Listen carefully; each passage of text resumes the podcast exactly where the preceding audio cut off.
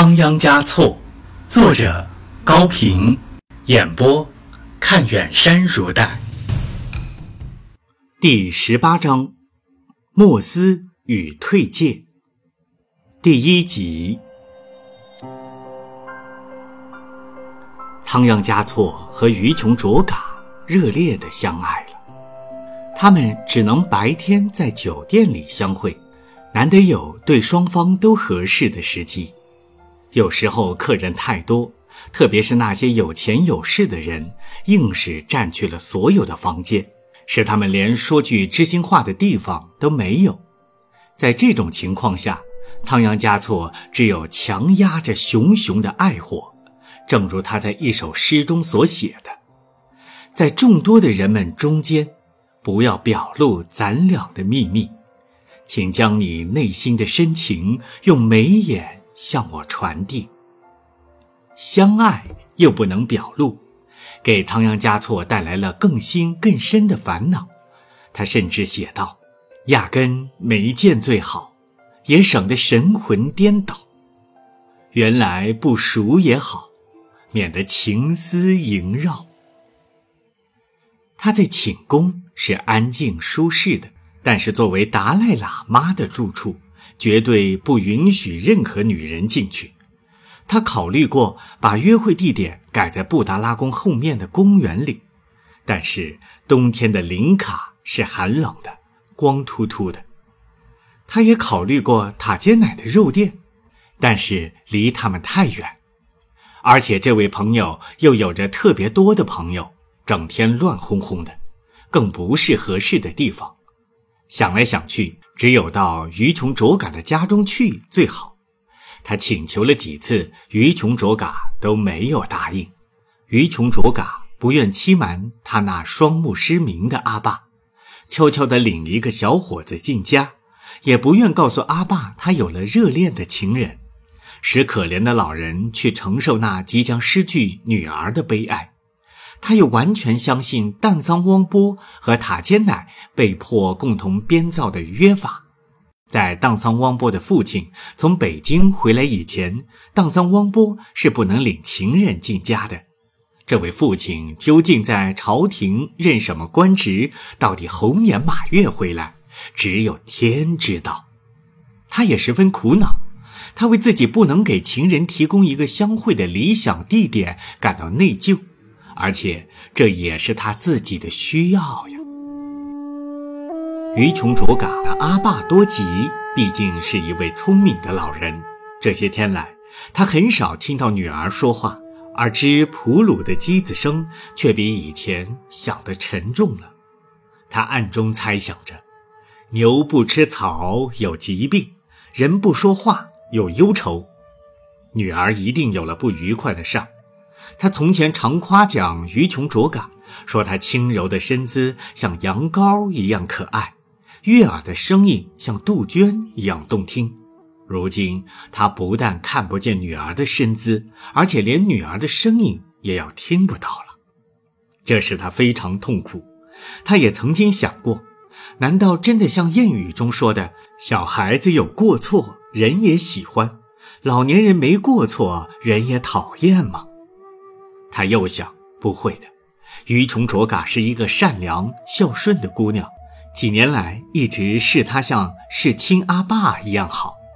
他想来想去，忽然明白了，狠狠地捶了一下自己的脑袋，骂自己说：“你真笨，姑娘的心事是最好猜的呀。”趁哺乳期停止了声响的间隙，老人喊了一声：“于琼卓嘎。”哎，女儿答应着，侧过身来望着老人。阿爸，什么事儿？孩子，实话告诉我，是不是有男朋友了？于琼卓嘎吃了一惊。说吧，说吧。老人恳求的语调里饱含着母爱中才有的慈祥。有了，女儿不再隐瞒。阿爸。你生气了？你很喜欢他吗？很喜欢，一点也不像那个土灯吧？半点也不像。你愿意嫁给他喽？愿意。可是现在，不，除非您。于琼卓嘎下了只鸡，走进老人身边说：“除非我……哎，是我连累了你，我真该早一点死掉啊！”阿爸，别这么想，我是说，除非您答应了，从心眼里高高兴兴的答应了，不然我是不会结婚的。我可以对拉萨的巴瑞象山起誓。于琼卓嘎替老人擦着泪水。那就请他常到咱们家里来吧，我要了解了解这个人，然后再说答应不答应的话。孩子，俗话说。老牛的肉有嚼头，老人的话有听头。我希望你能尊重我的意见。阿爸，我的好阿爸，于琼卓嘎半跪下去，吻了一下老人流泪的面颊。对于这位老人，他还能要求什么呢？他已经很满意了。荡桑汪波可以到这里来和他聚会了。至于结婚的事儿，晚几年也行，不能性急。迈右脚也要等左脚落地之后嘛。从此以后，仓央嘉措就经常到于琼卓嘎的家里来和情人相会了。多吉听他谈吐不凡，也渐渐对他有了好感。有几次，在仓央嘉措到来的时候，这位老人竟然故意坐在大门外的石头上去晒太阳。塔坚乃。为自己童年时代的好朋友找到了满意的情侣而高兴，唯一使他不安的是于琼卓嘎父女二人的生活过于清苦，他想直接送钱给于琼卓嘎，又觉得不妥。他也曾又给过仓央嘉措钱，但遭到了拒绝。他还能帮什么忙呢？后来，他终于想出了一个好办法。派他的一位朋友按时间去高价收购于琼卓嘎织的普鲁，同时低价卖给他羊毛和染料。又请另一位朋友经常到于琼卓嘎的家里去卖些便宜的牛羊肉和脏巴，这样来保证和提高朋友的情人的生活。塔坚乃心想，即使为此倒闭了肉店也是值得的，而且决心永远。不让仓央嘉措和于琼卓嘎知道。仓央嘉措在情人的家中过着蜜月般的生活，他的喜悦甚至带上了自豪的色彩。他真想逢人便说，但是除了塔尖乃和央宗之外，又不能让第三个外人知道。他只有在诗中宣泄得意之情，其中有这样两首。印度东方的孔雀，弓部深处的莺歌，生地尽管不同，同来拉萨会合。浓郁芳香的内地茶，拌上糌粑最香美。我看中了的情人呐，横看竖看都俊美。这件事很快就被第八桑杰嘉措知道了。原来，于琼卓嘎有一家邻居，住着一个名叫陆江孜马的老婆子。她因为自己有这样一个好名字，骄傲了一生。直到现在，她说到我的时候，还从来不用一个“我”字，而是必须说：“我陆江孜马。”因为陆江孜马是传说中的英雄格萨尔王的第十二个王妃，她无儿无女。孤身一人，靠了她年轻时候的情妇们的接济，生活的也还可以。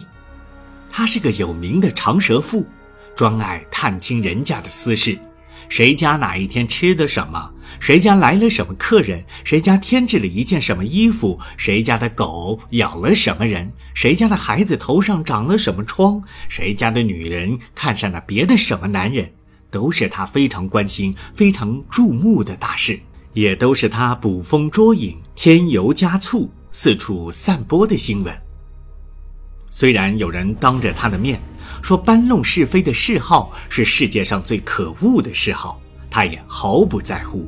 这在他已经成了瘾，而且很深，想戒也戒不掉了。何况他并没有半点想借的意思，这是他最大的安慰，唯一的乐趣，精神的享受。要不他干什么呢？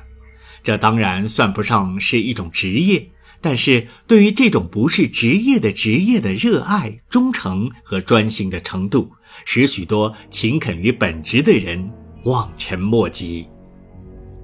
对于陆江滋马，一般人只是讨厌他，并不了解他。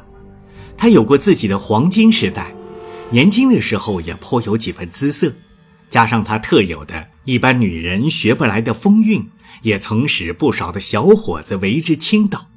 在某些人的耳朵里，这位十二王妃也是小有名气的。现在她老了，正像秋天会使花朵枯萎一样。年龄也会使青春凋谢，他最基本的资本永远的、无可挽回的失去了，今生今世是再也回不来了。人力也好，佛法也好，天大的权势、如山的珠宝，自古以来，唯独在载走年华的车轮之前，丝毫无能为力。然而，并非是所有的长者都坦然地对待这种必然的变化。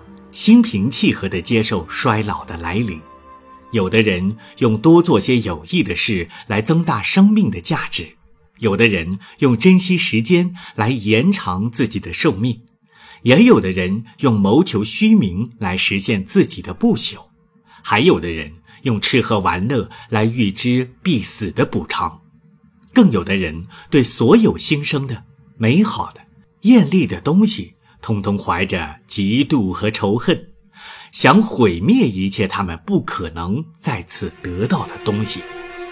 这正是陆江资马人老珠黄之后的心理。